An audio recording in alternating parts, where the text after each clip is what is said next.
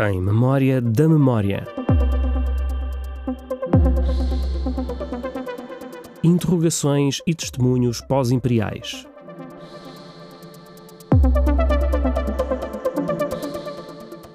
O que significa ser herdeiro e herdeira do colonialismo? Como é que uma pessoa se torna num sujeito da pós-memória ou num sujeito implicado?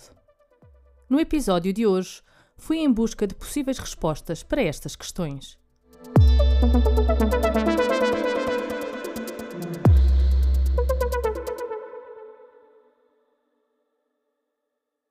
Positivos ou negativos, nós todos crescemos com um legado, não é? E depois cabe-nos a nós uh, uh, destruir esse legado e construir algo novo ou dar continuidade. Portanto, eu acho que eu não sei onde é que me enquadro, não, porque eu, eu não gosto de destruir, mas gosto de, de apontar as falhas e de renovar. Uhum. Uh, às vezes é preciso, é preciso destruir, atenção, mas no caso português, como não se consegue destruir, tem que se encontrar aqui uma forma muito mais violenta de avançar. Ariana Furtado nasceu em Cabo Verde em 1976 e veio viver para Portugal ainda bebê de colo. A sua biografia e a da sua família, ascendentes e descendentes, acabou por ocupar um lugar central no trabalho pedagógico e social que faz, sobretudo na área da educação, vocação maior e plenamente cumprida. Para Ariana, como acabámos de ouvir, o processo de pós-memória é um processo complexo e doloroso, indissociável de uma pulsão para a ação. No decurso das entrevistas que fui fazendo para o podcast do MAPS, esta era uma das questões que colocava frequentemente. Se a entrevistada ou entrevistado se reconhecia na expressão filhos e filhas de império, ou se considerava que havia muito de si que ficava de fora destas linhas. Algumas pessoas não hesitaram em assumir que, de facto, as conversas que tinham tido no âmbito do memoir as tinham despertado para esta designação, e que ela acabaria por se constituir nessa sequência enquanto uma espécie de âncora identitária. Outras mostraram algum desconforto em identificar-se como herdeiros ou herdeiras do Império. Eu creio que em parte pela violência que a palavra Império ainda carrega, o que não invalida, todavia, o potencial operativo do conceito. Assim também o interpreta Margarida Calafate Ribeiro. Pois, império é uma palavra que tem sempre um impacto muito forte, não é? E que, na realidade, quase ninguém quer assumir. É? E foi um nome operativo. Foi um nome operativo, porque era difícil arranjar uma palavra que conciliasse toda esta variedade de sujeitos é? Porque era muito, eh, era muito rápido eh, as pessoas interpretarem isto como ah, isto é só, só sobre afrodescendentes. Tivemos muito esse equívoco. Ah, não, isto é só sobre filhos de retornados e pianoares. Ah, não, isto. É... Eu de vez em quando dizia, não, são todos. E este, eh, este era o termo que de alguma forma, a designação que de alguma forma tentava abarcar tudo. Mas eu percebo que, por exemplo, para os afrodescendentes é sempre muito é um termo que causa algum incómodo, não é? Que causa algum incómodo. Mas foi essa a ideia. A ideia foi que não era possível fazer um projeto com um termo filhos disto, aquilo, não, não, não dá, não é? E portanto foi um bocadinho aquilo que, que, unia uh, tudo isto e que carregava esse peso que nós queremos descolonizar. Esse é que é o ponto também, não é? Tinha essa provocação, de alguma maneira, tinha essa provocação. O que me parece que as entrevistas e muito do trabalho que nós fizemos com muitas comunidades, com muitas associações, teatros, galerias, enfim, uma série de coisas, nos mostrou muito e que me deixa bastante contente, é eh, de facto as pessoas começarem a assumir a sua herança familiar e a designarem-se como filhos de, como eu já disse há pouco, de Argelino, de, de, de etc, etc. Esse lado acho bastante, bastante interessante, porque politiza muito uh, a, a, caracterização uh, e uh, sensibiliza-nos. É? Porque quando eu digo uh, sou filho de, eu estou de facto a dizer uma coisa de uma intimidade imensa, não é? Tudo começa pelo nome, tudo começa pelos nossos pais. E, portanto, esse lado é, é, é para mim muito importante porque de alguma forma resolveu a, a maneira de algumas pessoas se identificarem que, que, é uma coisa super importante, não é? Uh, conseguir dizer quem é, sobretudo se, se, é diferente da maioria, não é? Uh, porque se é apontado sempre como, como diferente.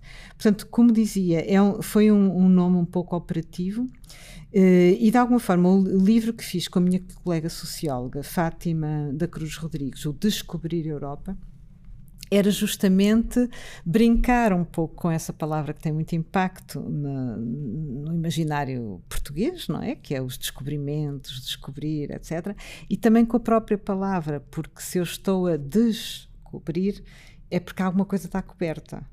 E, portanto, nós queríamos também ver tirar o que é que estava a cobrir, o que é que estava por baixo da Europa, de alguma maneira. Não é? o, que é que, o, o que é que estavam, quais eram todos estes outros diálogos uh, que, que, estavam a, a acontecer na, uh, na Europa. Para Judith Elseviers, filha de mãe belga e pai congolês, a colaboração com o Memoir foi efetivamente um ato de desocultação pessoal. Foi como tirar uma máscara, disse-nos. Uma máscara de cuja existência só se apercebeu, pelo menos de forma consciente, depois das entrevistas e conversas com a equipa do projeto. Um. Para mim foi muito interessante porque, uh, bom, tentamos desenvolver a nossa identidade, como toda a gente, mas para mim foi mais difícil porque eu tinha dois rastros. Um que estava bloqueado e o outro que estava lá, que se estava a desenvolver, e isto é já um desequilíbrio. Mas a gente queria, uh, a gente queria essa identidade o projeto Memoirs confrontou-me com o facto de que eu tinha criado uma máscara.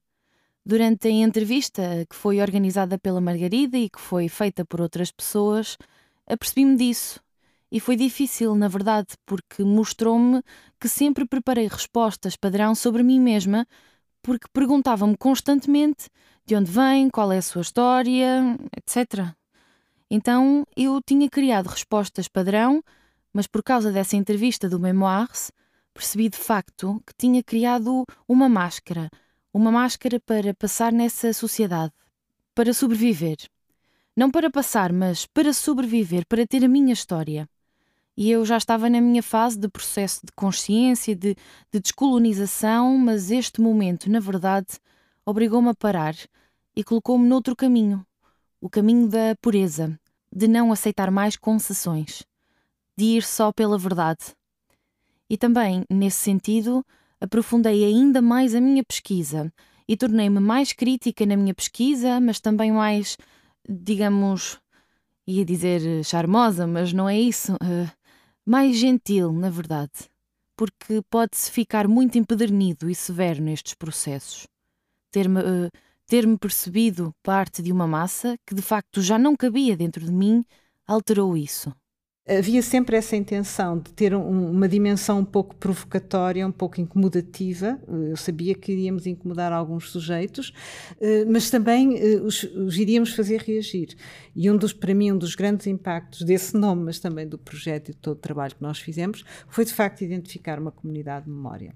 Eh, ou seja, quando nós começamos a falar com as pessoas, depois a fazer os livros, a fazer a exposição, agora a fazer o podcast, nós começamos começamos a ver que há uma articulação. E foi, um, foi muito interessante perceber também. Uh, criar este desafio de ver como é que isto se passa na literatura, nas artes performativas, nas artes visuais, no cinema, na música, porque eles próprios não tinham percepção de que andavam a trabalhar todos a partir do mesmo assunto em linguagens diferentes. E foi fascinante, de facto, ver uh, o encontro dessas várias linguagens entre, entre si, multinacionais e em várias línguas, não é?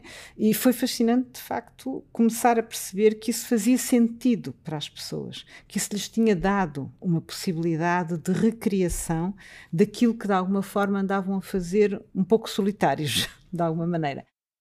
De acordo com Paulo de Medeiros, professor catedrático de Estudos Ingleses e Literatura Comparada na Universidade de Warwick e membro da equipa de investigação do projeto Memoir, a expressão Filhos do Império, como todos os conceitos, poderá necessitar de clarificação. E eu diria que é um termo que tem o seu uso, uh, mas como todos os termos, não é? Uh, também tem o seu tempo. Uh, eu penso que durante o projeto fez muito sentido. Mas se for um, um, termo que necessita sempre de, de explicação, das duas, uma, ou aponta para um problema, portanto, estrutural, que está escondido e por isso é que causa dificuldade, ou então simplesmente uh, já teve a sua função. Não sei eh, se será uma ou outra dessas uh, questões, mas uh, para mim, eu diria, para já somos todos filhos do Império, não é? Eu compreendo que para algumas pessoas seja difícil, não é? Pensar dessa maneira. quando eu digo somos todos, também não quero, não é, banalizar a questão para alguns, digamos, hum, a herança do Império é muito mais pesada do que para outros. Para já, não é? Aqueles uh, que uh, sofreram uh, exatamente com, com, com o Império. e, por outro lado, aqueles que tiveram certos privilégios exatamente por causa do Império.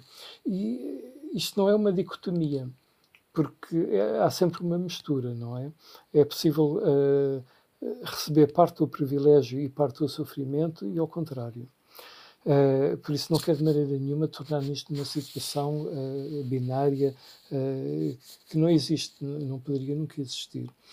por isso é que eu digo que somos todos filhos do Império, no sentido de que todos nós, na Europa, mas pronto, falemos só de Portugal, mas é até a nível geral da Europa, não é?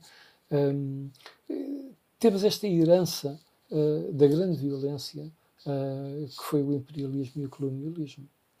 Uh, e eu penso que um, até uh, tomarmos consciência disso é impossível repensar a Europa.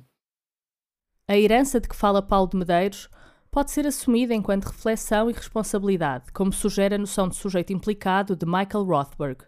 Como nos diz o autor, sujeitos implicados ocupam posições alinhadas com o poder e o privilégio sem serem agentes produtores diretos do dano.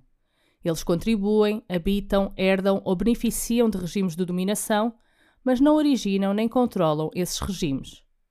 Assim, escreve Miguel Cardina numa das newsletters do Memoir, uma teoria da implicação, tal como formulada por Rothberg, obriga a deslocar o foco da culpa para a responsabilidade e a distanciar esta última de um entendimento meramente legal baseado num potencial de ação individual obriga, no fundo, a pensar a seguinte questão: Como podemos ser responsáveis por ações que não fizemos e que, em última análise, podem até ter sido realizadas antes de existirmos como indivíduos? Ou, noutras palavras, um sujeito da pós-memória é sempre um sujeito implicado? Margarida Calafate Ribeiro responde. E o conceito de sujeito implicado, eu acho que também surge muito da hipervitamização que foi sendo feita, não é? E, portanto, o Michael Rothberg está uh, realmente um pouco a reagir a isso e a, e a, explicar a quantidade de sujeitos implicados, não é? Ou seja, eh, num, num, numa, numa questão de conflito, numa questão de, de, de descolonização, etc., não há só o filho do pianoar ou o pianoar e o ex-combatente e o arqui, não, há, há um conjunto imenso dos sujeitos implicados nisto, não é?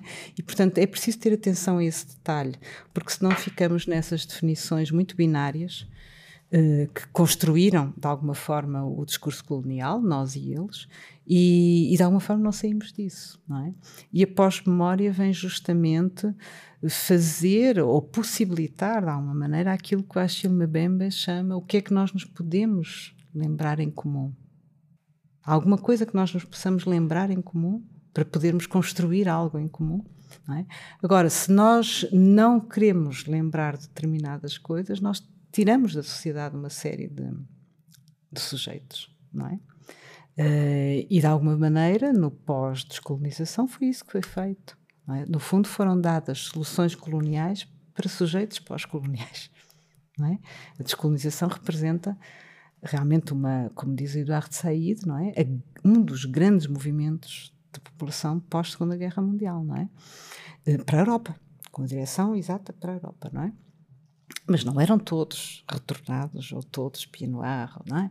Ou todos uh, holandeses que viviam na, na, Indonésia, não é? Havia uma mistura imensa de sujeitos nisso, não é? E, e, portanto, analisar esses movimentos dessa maneira tão setorizada foi uma das coisas que nós rejeitámos profundamente no memoir.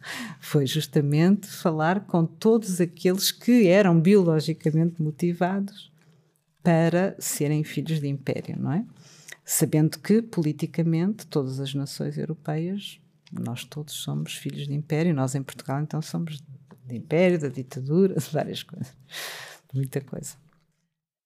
Na verdade, nunca me tinha visto nessa com esse qualificativo. Eu lembro-me de ter achado piada ao, ao ter achado piada, quer dizer, no sentido de eh, ter, ter de certa forma ficado surpreendida com esse, com esse título, e, e, pensado, na verdade, somos de facto filhos do Império. Uh, porque são gerações que vivemos e que testemunhamos uh, alguns aspectos da existência dessa, desse Império, não é? Uh, e, portanto, isso, pronto, lembro-me de, de, de, de, ter pronto, ficado assim um bocadinho uh, surpresa, uh, e, mas de facto é, é, uma perspectiva, de facto. É, é, é, é, um, é, um, é, um, é um marco da nossa história, não é? Portanto, não, não podemos negar isso, não é? E, e nós fazemos parte desse processo. Uh, estamos ali, por acaso, uh, mas fazemos parte desse processo, realmente. Uh, somos atores, somos testemunhas, somos, somos, partes desse, somos parte dessa realidade. E talvez nunca me tivesse pensado nesse, nessa perspectiva e, e, e, achei, achei muito interessante. Ana Paula Africano nasceu em Moçambique, onde também nasceram o seu pai e a sua mãe, bem como os seus avós maternos. A dita metrópole foi sempre um espaço distante do seu cotidiano, tanto geográfica como afetivamente. Professor auxiliar na Faculdade de Economia da Universidade do Porto, onde é docente desde 1984, Ana Paula Africano reside em Espinho com a família. Nesta conversa, que decorreu numa das salas da faculdade, contou-nos como foi crescer naquele contexto e emocionou-se com certas recordações. Muitas das suas referências estão em África, e o apelido de família, africano, é apenas uma pequena parte dessa história. O apelido tem uma história engraçada porque tem a ver, lá está, com o meu uh, avô materno. Uh, o pai dele era era ferroviário e foi para Moçambique para, para a construção das, das, dos caminhos de ferro. Uh, e o primeiro filho que nasceu lá, ele deu-lhe como nome próprio africano, portanto chamou-lhe Adelino Africano. E o apelido dele era Costa, portanto o meu avô ficou conhecido como Africano da Costa, portanto toda a gente o chamava Africano da Costa, Africano da Costa, e ele passou esse nome como apelido aos filhos todos. Portanto, todos os filhos são Africano da Costa e alguns passaram respectivamente aos respectivos filhos. Uh, no caso, a minha mãe passou-nos o, o africano. Uh, e, portanto, como é um nome muito distintivo, uh, fica sempre, não é? pronto. Os meus filhos também são africanos. pronto. mantivemos um nome na, na família, ou, ou, ou, temos mantido o nome na família. Sempre tive muito orgulho em, em utilizar o nome africano nesse sentido, porque era um nome um bocado distintivo e de certa forma era a história da minha família. Mas a certa altura lembro de ter começado a pensar isto, se calhar não é boa ideia pôr este nome africano, ainda por cima mais com esta história, porque no fundo é uma história, entre aspas, colonial, embora lá está, o meu avô foi para lá porque era ferroviário e foi para lá para construir a linha de caminho de ferro, não é? Não foi propriamente para lá como eh, colonizador, no sentido colonizador, eh, digamos, uh, clássico. Uh, e, e, o, e, os meus, uh, portanto, bisavós, portanto, estes eram os meus bisavós do lado do meu, da minha mãe, do pai dela, e os meus bisavós do lado da mãe de, da minha mãe, também acaba por ser curioso, não é? Que, que pessoas é que iam para a África nessa, nesse, nesse início de século, ou na viragem do século? Uh, era, fugiu porque ele era republicano.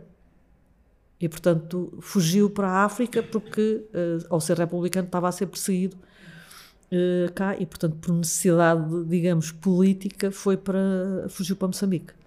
Uh, e, portanto, essa foi também a razão. mas depois pensei, não, porque é que não hei ter, é que não de manter o nome africano? Se, como sucede no caso de Ana Paula e de outras pessoas que por aqui passarão, há um direito ao reconhecimento do passado colonial e à sua incorporação enquanto memória, há casos em que esta relação se expressa no direito à recusa dessa herança. António Sousa Ribeiro. A geração da pós-memória não é, não é, na verdade, um dado biológico, não é? Pode ser. Alguém pode pertencer à mesma geração biológica e não ter nada, não ter nada a ver com, com, com, com esse não ter nada a ver com esse conceito, não é?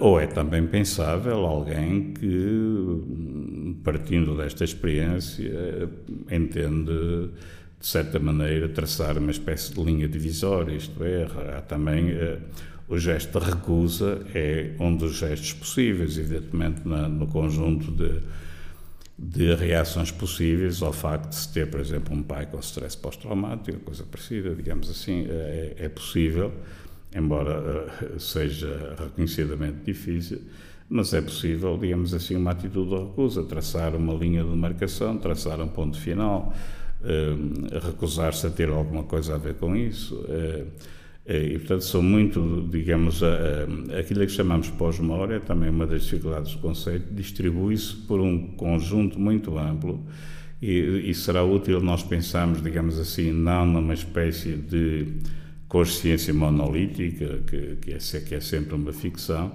mas na verdade o que nós temos é um espectro muito amplo de possibilidades, digamos assim. E é com as palavras de António Sousa Ribeiro que o Em Memória da Memória se despede. O programa de hoje baseou-se em textos que Miguel Cardina, Margarida Calafate Ribeiro, António Sousa Ribeiro e Paulo de Medeiros escreveram no decurso do Memoir. Poderão encontrar algumas dessas fontes e sugestões de leitura no descritivo que acompanha este episódio. O Em Memória da Memória regressa para a semana.